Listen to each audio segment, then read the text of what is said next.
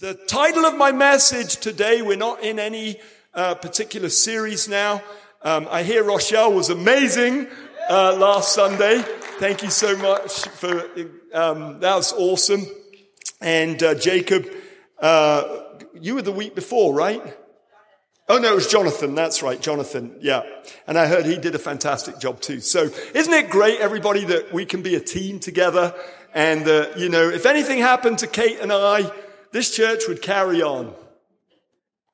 Might even be better. I love it.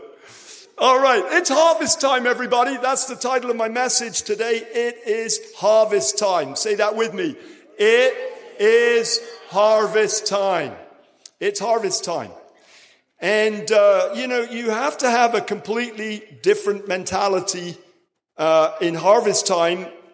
Um, you have to be you have to be ready to work. You have to be ready to seize the opportunities. See, I'm a farmer's boy. And uh, my family still have a working farm in the United Kingdom. And I trained in agriculture. And in fact, there was a, a time in our lives where from between the age of 27 to 31, Kate and I literally asked by the Lord, we laid our lives down and would have served him on the farm just shoveling manure and driving tractors and, you know, uh, trimming sheep's hooves and doing all the things that you do on a farm. We would have done that for the rest of our lives. And uh, the thing about harvest time is that you have to seize the opportunities of every day, especially in a nation like the United Kingdom where it rains a lot um, but here in here in North Carolina, I'm quite sure that farmers have the exact same situation where they've got moments uh, where they have to jump on the opportunities that the weather gives them, the windows that the weather gives them, in order to bring harvest in. And in the kingdom of heaven, right now, everybody, it is harvest time. And the Holy Spirit began to speak to me. I'm, I'm not going to have you all turn to this because, well, go ahead. Why not? Why not return, turn to this? This is not the main passage that I want to preach from. This is the kind of introductory passage that, if you like, began my journey into realizing it's harvest time.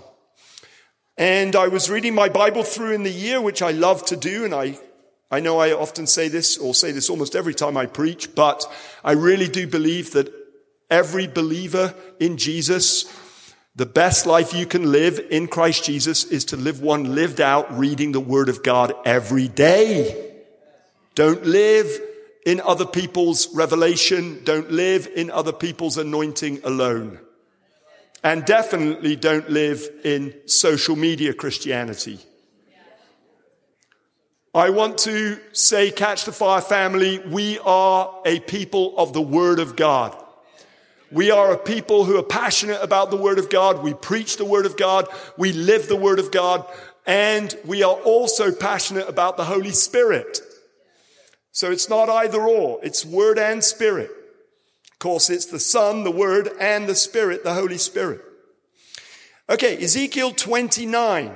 I came across this um, verse. Starting in verse 18, Son of man, Nebuchadnezzar, king of, ba- this is God speaking to Ezekiel. Son of man, Nebuchadnezzar, king of Babylon, made his army labor hard against Tyre. Every head was made bald and every shoulder was rubbed bare. Yet neither he nor his army got anything from Tyre to pay for the labor that he had performed against her. Therefore, thus says the Lord God, Behold, I will give the land of Egypt to Nebuchadnezzar, king of Babylon, and he shall carry off its wealth and despoil it and plunder it, and it shall be the wages for his army. I have given him the land of Egypt as his payment for which he labored, because they worked for me, declares the Lord God. On that day, I will cause a horn, that's always a symbol of strength, to spring up for the house of Israel, and I will open your lips among them. Then they will know that I am the Lord. Well, this is an obscure verse of scripture. And unless you know the scriptures well and you understand uh, the symbolism as well as the actual reality of the historic places that we're talking about, uh, it's hard to understand what's happening here. And I don't want to go into it. I want to use it to show you what the Holy Spirit started in me earlier this summer through this verse. As I began to ponder this verse, of course, I know that Tyre is a city on uh, the Mediterranean Sea, north of Sidon, famous city for uh, its trade because it was on the sea and was like a gateway to the oceans Tyre was a fortified, highly fortified city and a city of extraordinary wealth because of all the trade. Later on in uh, the scriptures, Tyre is also likened to the system of the world, like Babylon is likened to the system of the world. Egypt is also likened to the world that does, that has rejected God, that's following false gods, and that is worshiping man because Pharaoh was a god, a false god, of course, but Egypt symbolizes in the scripture the lost. It symbolizes the world. It symbolizes the pagan nations. And so as I'm sitting in all of this, I began to wait upon the Lord and all of a sudden the Holy Spirit gave me a download. It's harvest time, Duncan, and my church has been laboring hard for the harvest but it's been laboring in the wrong direction. And it has worn itself out by trying to reach those people that are not necessarily the ones that are open to the gospel. And that actually, if my church will simply pivot and go after what heaven has designed to be the most opportune moment for salvation in a human being's life, we will partner with heaven and we will plunder Egypt. We will literally bring the nations out of the dominion of darkness in their hundreds and thousands and even, yes, the one billion soul harvest prophesied by Bob Jones. So fasten your seatbelts, everybody. We're in harvest time. Turn with me. I'm glad somebody's excited. One or two of you. There, there you go. You see, this is living proof, everybody, that we've had a hard time concerning the lost. Because when I say it's harvest time, everybody's like, because our heads are bald and our shoulders are bare because we've been pushing in prayer and we've been pushing in evangelism in all the wrong directions. The result of which has been a low level of fruit in comparison to the norm in the kingdom of heaven. How many of you know that Acts chapter 2 on the day of Pentecost, it was harvest time?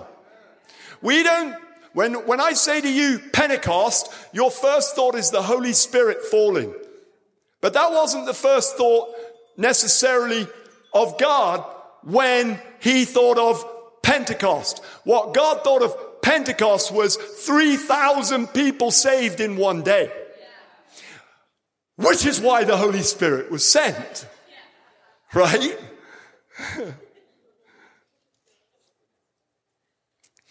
so, Let's turn with, uh, did I ask you to turn to John 21?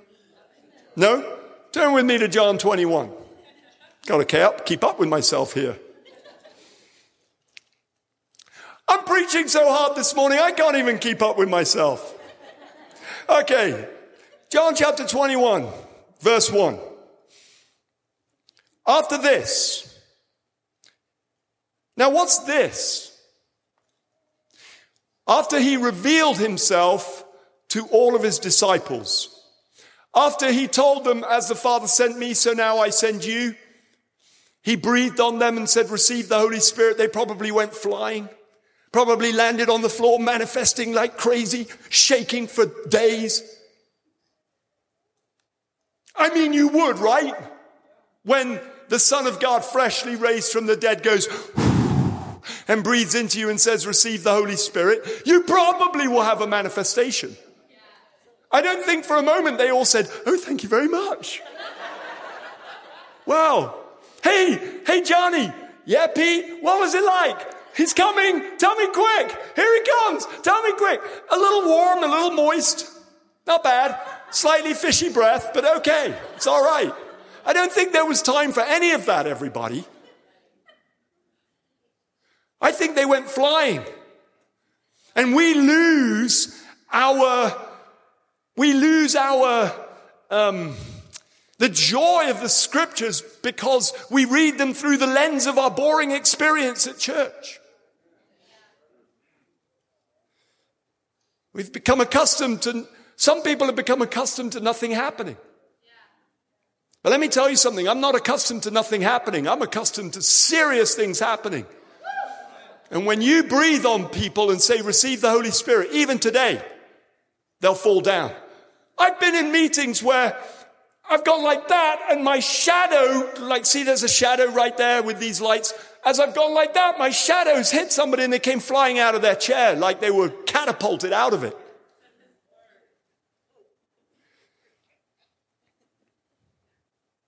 After Jesus revealed, after this, Jesus revealed himself again to the disciples by the Sea of Tiberias. He revealed himself in this way. Simon Peter, there when Jesus said, receive the Holy Spirit.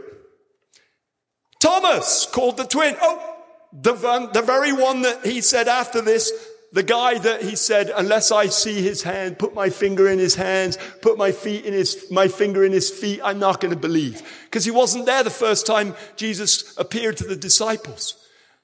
Eight days later, he was there and bam. Boy, did he have a face to face encounter with the living God. He was there. Here he is, Nathanael of Cana in Galilee, the sons of Zebedee, that's James and John. They were all there. And two others of his disciples were together. Boy, it sucks to be those two others, doesn't it? They're not even named. How many of you have experienced that where you, you, you just, the, the group is called out and you were forgotten? Nobody remembers your name. Well, in harvest time, it doesn't really matter.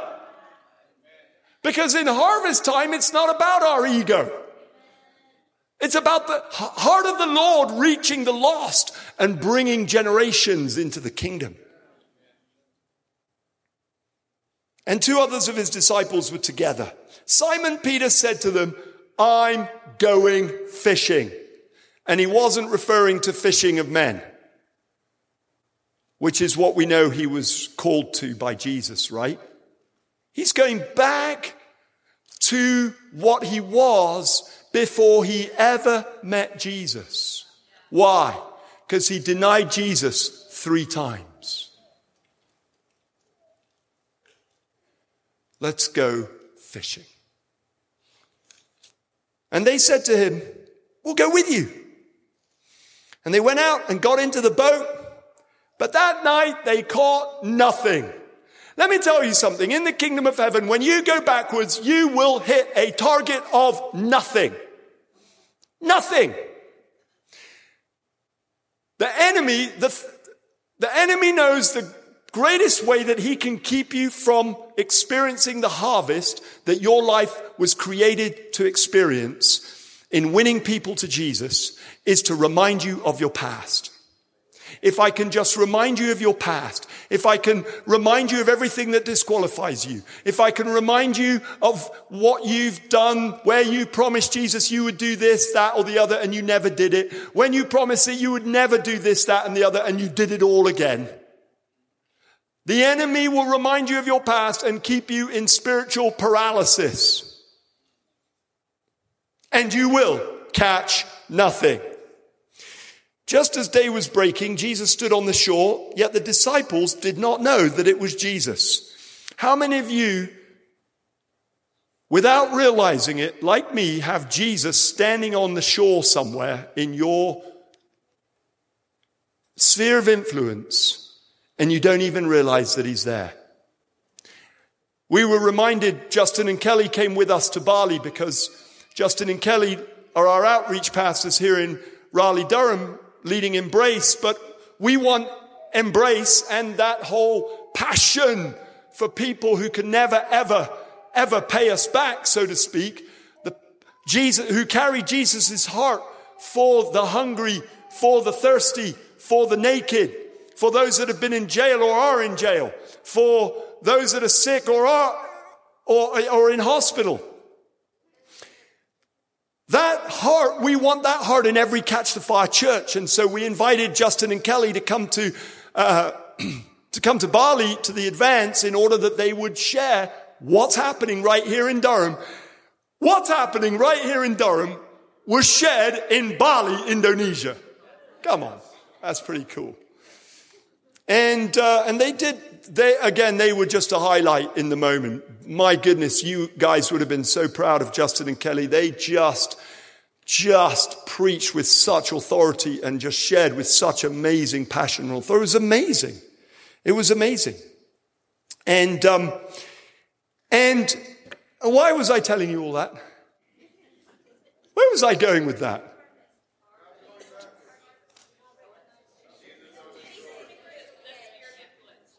That's right, your sphere of influence. Thank you. Jesus on the shore. And thank you, Hannah. See, my niece, she's listening. Jesus was on the shore, but they didn't recognize him. Kelly was reminding us in Bali of how when they first went on the streets, the very first time, very first few weeks they went out onto the streets in Durham with this mentality of we're bringing Jesus to Durham, to the streets. And she kept noticing everywhere she went, she kept noticing this same person with a baseball cap pulled down over their eyes. Very ordinary looking. And uh, on this one occasion, she wanted to know who that person was, and they lifted up the baseball cap and she looked straight into the fiery eyes of Jesus. And he said, Kelly, I've always been here.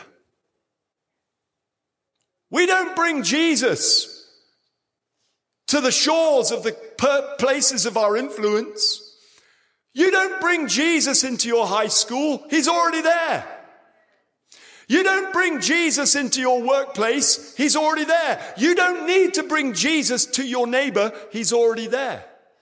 When you realize that Jesus, the glory of God himself is already there, you can begin to partner with him in his agenda of what he's doing rather than our agenda of trying to win the lost.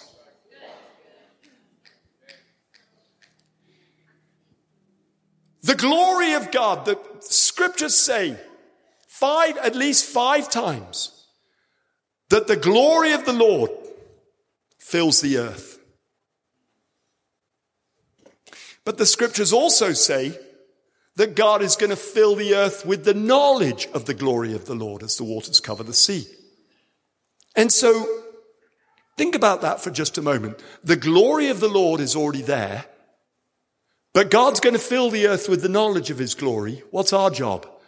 Our job is to help people discover the glory, the glorious one, Jesus himself, not by bringing his glory, his glory's already there, but by partnering with him who is the glory so that everyone discovers the knowledge and gains the knowledge of God's glory. Does that help? It really helps me. And I think when I go to, when Kate and I went to Calcutta, let me tell you something. Calcutta, India was one of the most challenging places that Kate and I have ever gone on earth. And I've been to close of 78 or 79 nations in this world. And there are some very, very, very, very difficult, challenging places where the gospel has not really been yet. But Calcutta is next level darkness. We could literally, it was as though it was clinging all over us. Thousands of sheep are sacrificed every day to this false god Kali.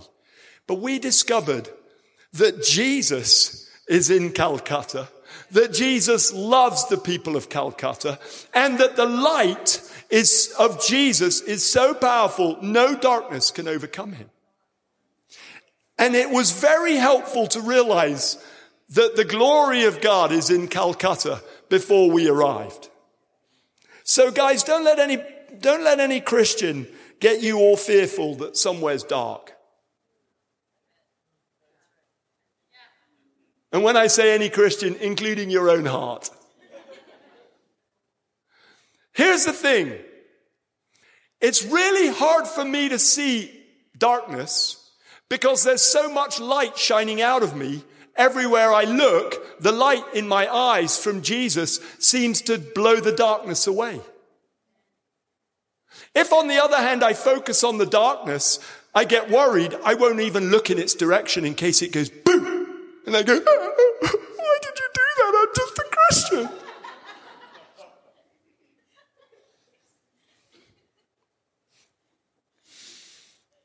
Just as day was breaking, Jesus stood on the shore, yet the disciples did not know that it was Jesus. Jesus said to them, children, everybody say children.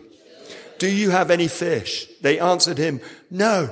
Children, do you have any fish?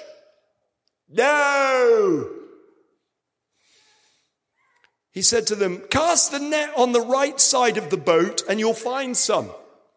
Just cast it on the right side. You know, the first time they encountered Jesus like this, three and a half years earlier, he said to them, have you caught any fish? No, we've been fishing all night, they said.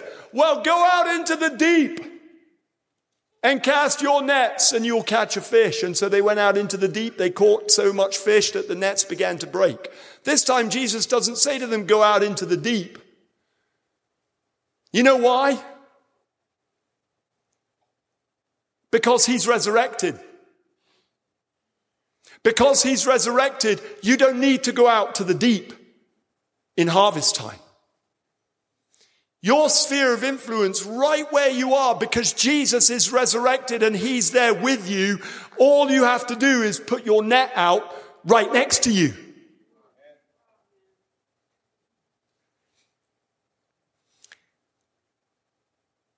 Cast your net out on the right side of the boat and you'll find some. I love how he says you'll find some. So they cast it and now they were not able to haul it in. The sum, you know. because of the quantity of fish. And that disciple whom Jesus loved therefore said to Peter, it's the Lord. When Simon Peter heard that it was the Lord, he put on his outer garment, for he was stripped for work, and threw himself into the sea. The other disciples came in the boat, dragging the net full of fish, for they were not far off from the land, but about a hundred yards off. And when they got out onto the land, they saw a charcoal fire in place with fish laid out on it and bread. That's cool. That's awesome. He'd already made breakfast for them. He knew they were exhausted. They'd been fishing all night. I mean, they're no different from us. Kate and I, we stayed up. It felt like two nights getting back from Bali. It was we spent 16 hours on one single airplane. In the back of the plane. Don't be thinking we got upgraded or anything. No, I was squeezed in there like a little sardine. For 16 hours. You know what that's like? you get up, you're like, I know what I'll do. I'll just go for a stretch. I mean, after all, you know, it's, it's been six hours, you know. Oh, Six hours. We've had six hours. We've still got 10 to go. It's brutal.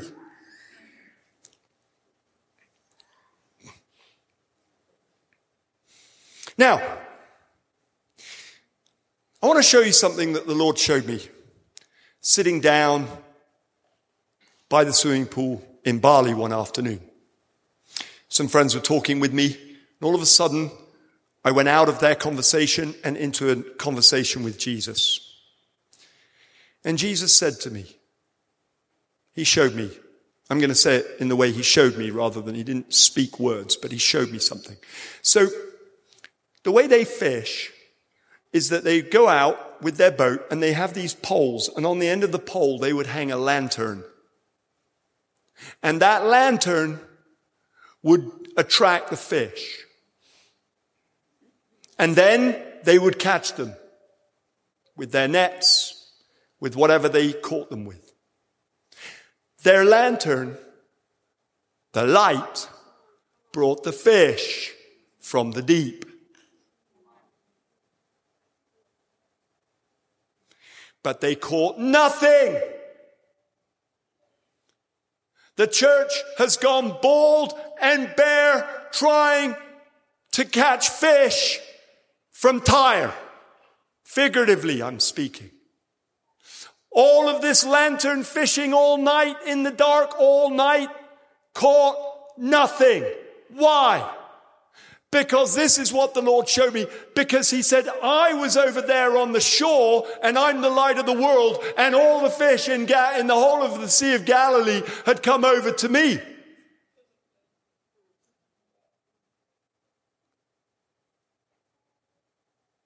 They've got their little lights trying to catch fish. Jesus is on the shore and all the fish are rushing to him. That's why he didn't say go out into the deep. Because if he'd said go out onto the deep, there's no fish there either. Why? Because all the fish were right here at the shore. Why? Because Jesus, the light of the world, was standing there and he'd attracted all the fish. And he opened my eyes to realize the key to harvest time is Jesus. He's the most attractive, powerful, dynamic in harvest time that the world is looking for. And you and I are filled with Jesus. We're the light of the world. So the Lord said to me, stop with all your man-made fishing techniques and your false programs of evangelism and start shining like the lights of the world that you are, filled with me, and start befriending the world and loving the world and showing the world that I'm the God who sits and cooks breakfast for you.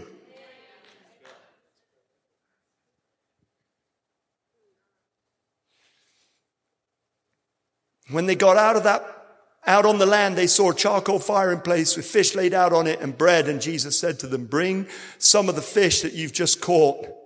And Simon Peter went aboard and hauled the net ashore full of large fish, 153 of them.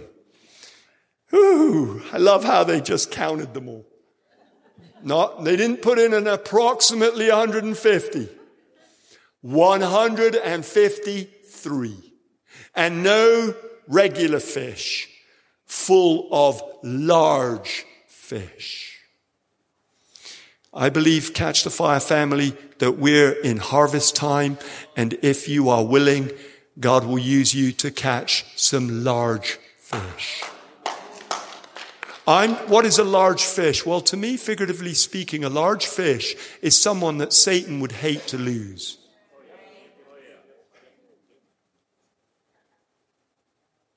How many of you know, those of you who know the scriptures well, how many of you know that the man of the Gadarenes, of which an entire, he, when he was asked what his name was, he said Legion. How many of you know Legion means a thousand? How many of you know that a man filled with a thousand demons that nobody could help, that was running naked in the tombs, that was so powerful he probably, the demons and principalities that were at work over the demons in that man were probably responsible for the storm that was created when Jesus was on the way to come to that shore. Scripture doesn't say that for sure, but it's pretty easy to read it in between the lines. How many of you know that that man was a big fish?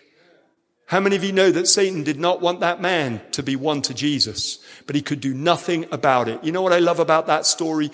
The story tells us that that man filled with a thousand demons,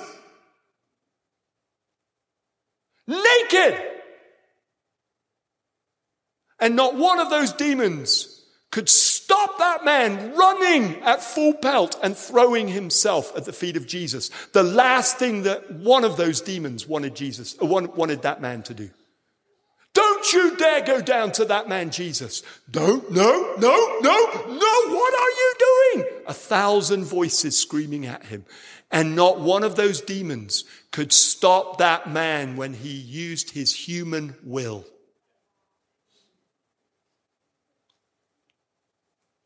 Demons are not powerful. Human beings are powerful. And a person who didn't even know Jesus, God has created us as human beings with such a powerful will, even over the demonic, that even if you don't know Jesus, the demonic can do nothing to stop you coming to Jesus. I mean, come on, everybody. And I, I don't know whether it's because Bali was a place just so jammed full of idols everywhere. You're walking down the road and there's, you know, phallic symbols everywhere and just very, uh, you know, the, the island has been dominated by Hinduism. And there was just literally statues and idols everywhere, every two or three feet. But it brought me back very excited about Jesus. And you might not be dealing with in your face idolatry, everybody. But let me tell you, America has no less idolatry. It's just dressed up differently. And so God wants to come through you. You are the light of the world. God wants to you to realize that Jesus on the inside of you is so powerful. Jesus on the outside of you is so powerful when the, when you, when Jesus in you meets, this sounds weird, okay, but just help me, just give me license for a minute. When Jesus in you, the Spirit of Jesus in you, brings you to the shore that he's standing on, where he's cooking a meal, you will have no difficulty whatsoever winning the lost that are right there. And they will sit down and fellowship and eat that meal with you.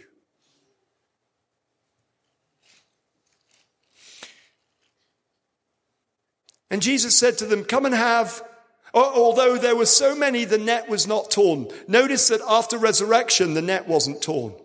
Jesus said to them, Come and have breakfast. And I think the fact the net wasn't torn is, it, again, it's symbolic uh, allegorically symbolic of the church being born. And the nets were not torn. Come and have breakfast. None of the disciples dared ask him, who are you? They knew it was the Lord. And Jesus came and took the bread and gave it to them. And so with the fish. I love, I just love that he's just so into food, especially fried fish. It's my favorite.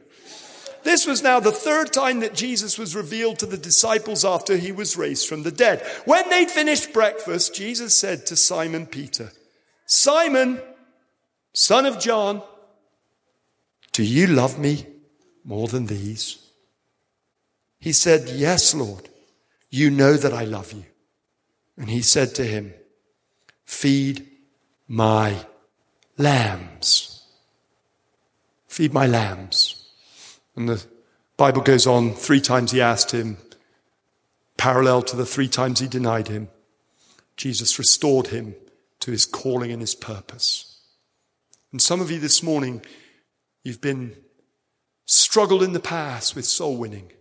You've had a go. You've shared your, your heart with somebody and they just they just despised you. They despised your message. They wanted nothing to do with the God that you love so much. And it just so deeply hurt you and wounded you. You thought, I will never open my mouth again like that. And some of you just need to realize that day's over because it's harvest time. And Jesus is saying to you, do you love me? Yes, Lord, you know that I love you. Then feed my lambs. Lambs. Two, the next two times he says sheep, but he starts with lambs. And now once, that brings me to what I believe is symbolically the Egypt. Tyre is difficult. Egypt's easy. God said to Ezekiel, tell Nebuchadnezzar, you've worked hard against Tyre, bald on your head, bare on your shoulders. Your army's exhausted trying to get Tyre. You did finally win it. However, I'm going to give you Egypt for your reward and it's going to be so easy. Get ready, everybody. How many of you in this room gave your lives to Jesus before you were 25 years old? Raise your hands. Stand up if you gave your lives to Jesus after you were 26 or above. Stand up, please. Okay, so look how few there are compared to those that were won before they were 25. Sit down if you gave your life to Jesus before you were 30. Sit down if you gave your life to Jesus before you were 40. We have two people left standing. Don't look at them. We don't want them feeling singled out. But their names are Ray and Roger.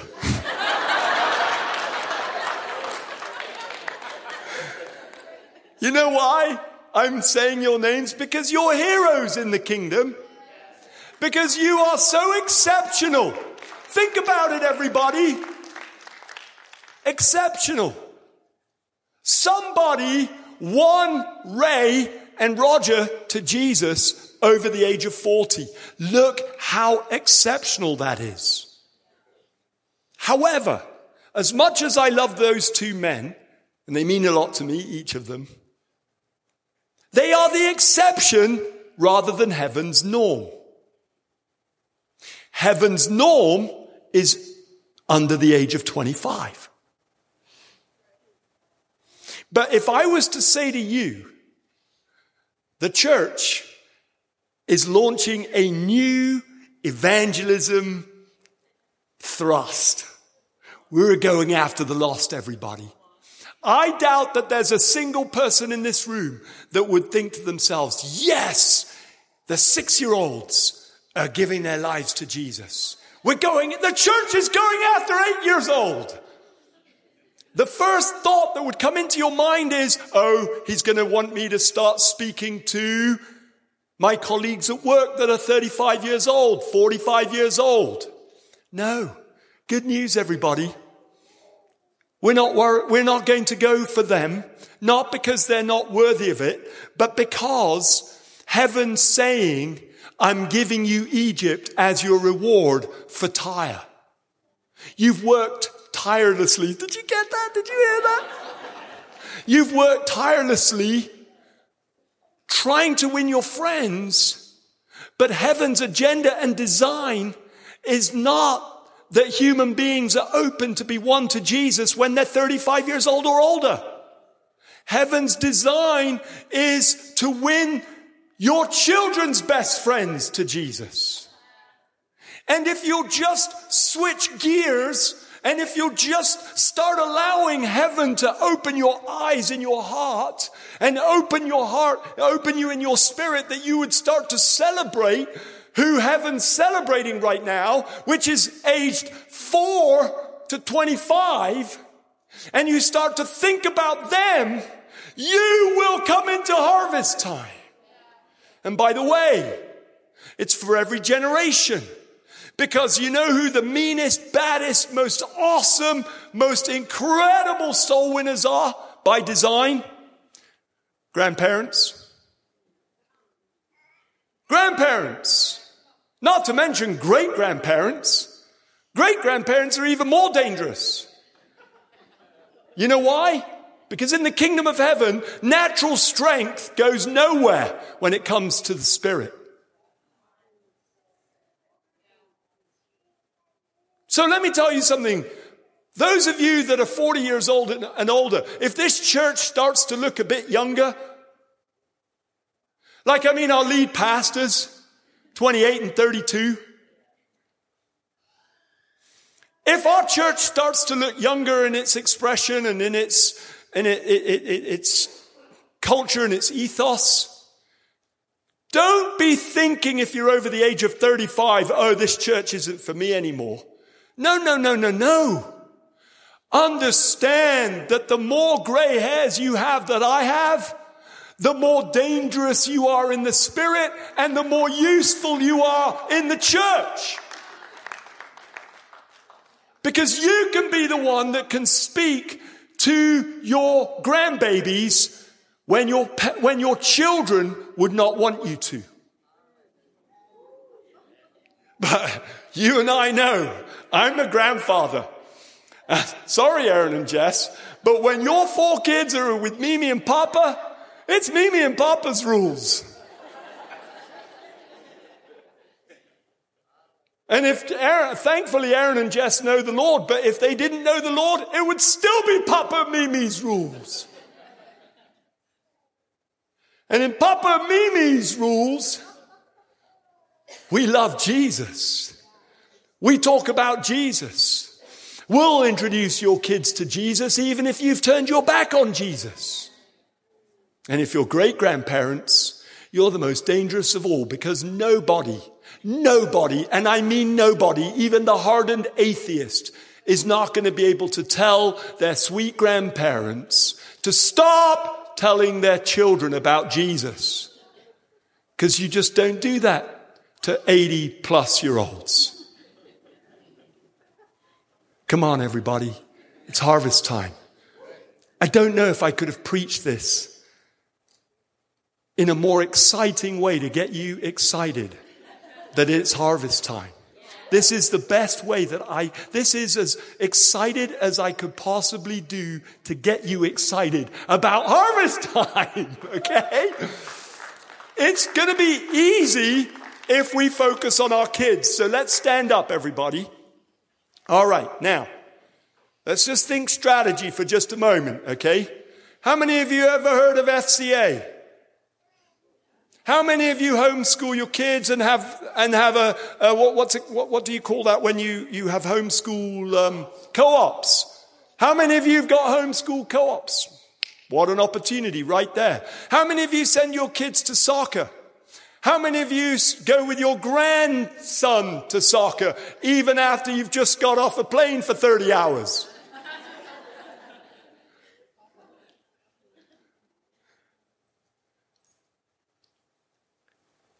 Now, promise me one thing. Don't be weird. I don't want Catch the Fire to be suddenly known of as the weird church that's running around chasing five year olds.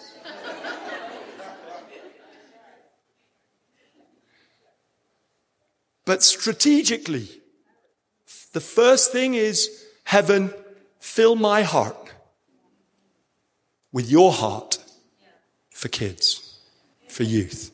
So let's just ask him right now. So lift your hands up. Put your hands up. That's it. Just ask the Lord right now. Heavenly Father, with all my heart, I ask you for your heart for children, for youth. Help me to see them the way you see them. The greatest window of opportunity for them to come to know you. Lord, I'm, I'm sorry that I have not seen them. I'm sorry I've been, you can put your hands down if you want, and just keep your eyes closed. I'm sorry if I've been caught up in a world of what car do I drive? What house do I live in? What beach house can I buy? What mountain house can I buy? What career move can I do next? What prophetic word can I give? What, what amazing healing I can do next. And in all of that thinking, your children never enter my mind. I ask your forgiveness, Father. I've been thinking about Tyre. I've rubbed my head bald. I've rubbed my shoulders bare. I've been trying to win a generation that have already passed the best moment of opportunity.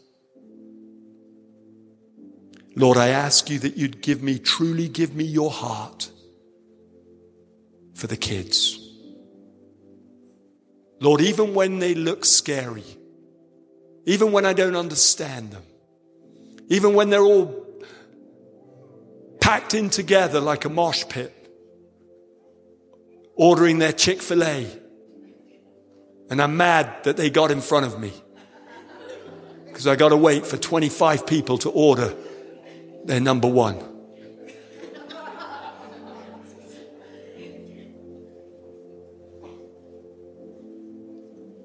Lord, give me your heart for the children. And Lord, I ask you that you give me opportunities to see my children make friends with them. My grandchildren make friends with them. Lord, I ask that you give me a heart that burns so brightly with your heart that I would remember them in my prayer and that I would lift them up before your throne. That God, we would, each of us, take our place in this billion soul harvest. In Jesus' name, amen.